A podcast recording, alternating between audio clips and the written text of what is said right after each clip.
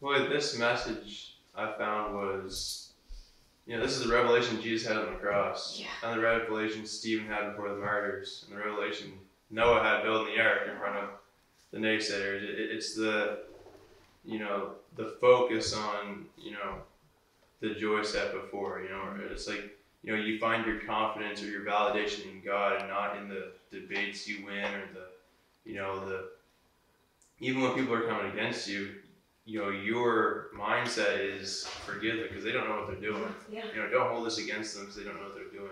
It's never, you're wrong, I'm right, That's right. right? So how this uh, revelation of justification produced that confidence? Yeah. Why would it? Put, why do you think it's so important?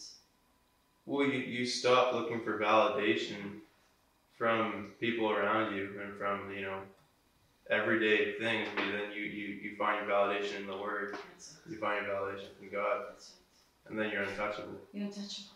That's it. To be, to know I'm right with God Yeah. makes me untouchable.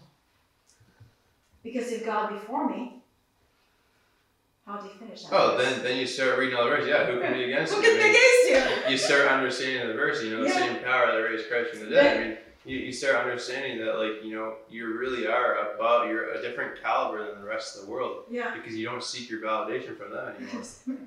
You're a free man. Yeah. Wouldn't say that's that's the definition of freedom. Yeah, or like you hear it all the time, like you know, a dead man can't die anymore. You know, Yeah. so once you're dead to that validation of the world, you know, Yeah. you just you kind of there's no limit. No limit.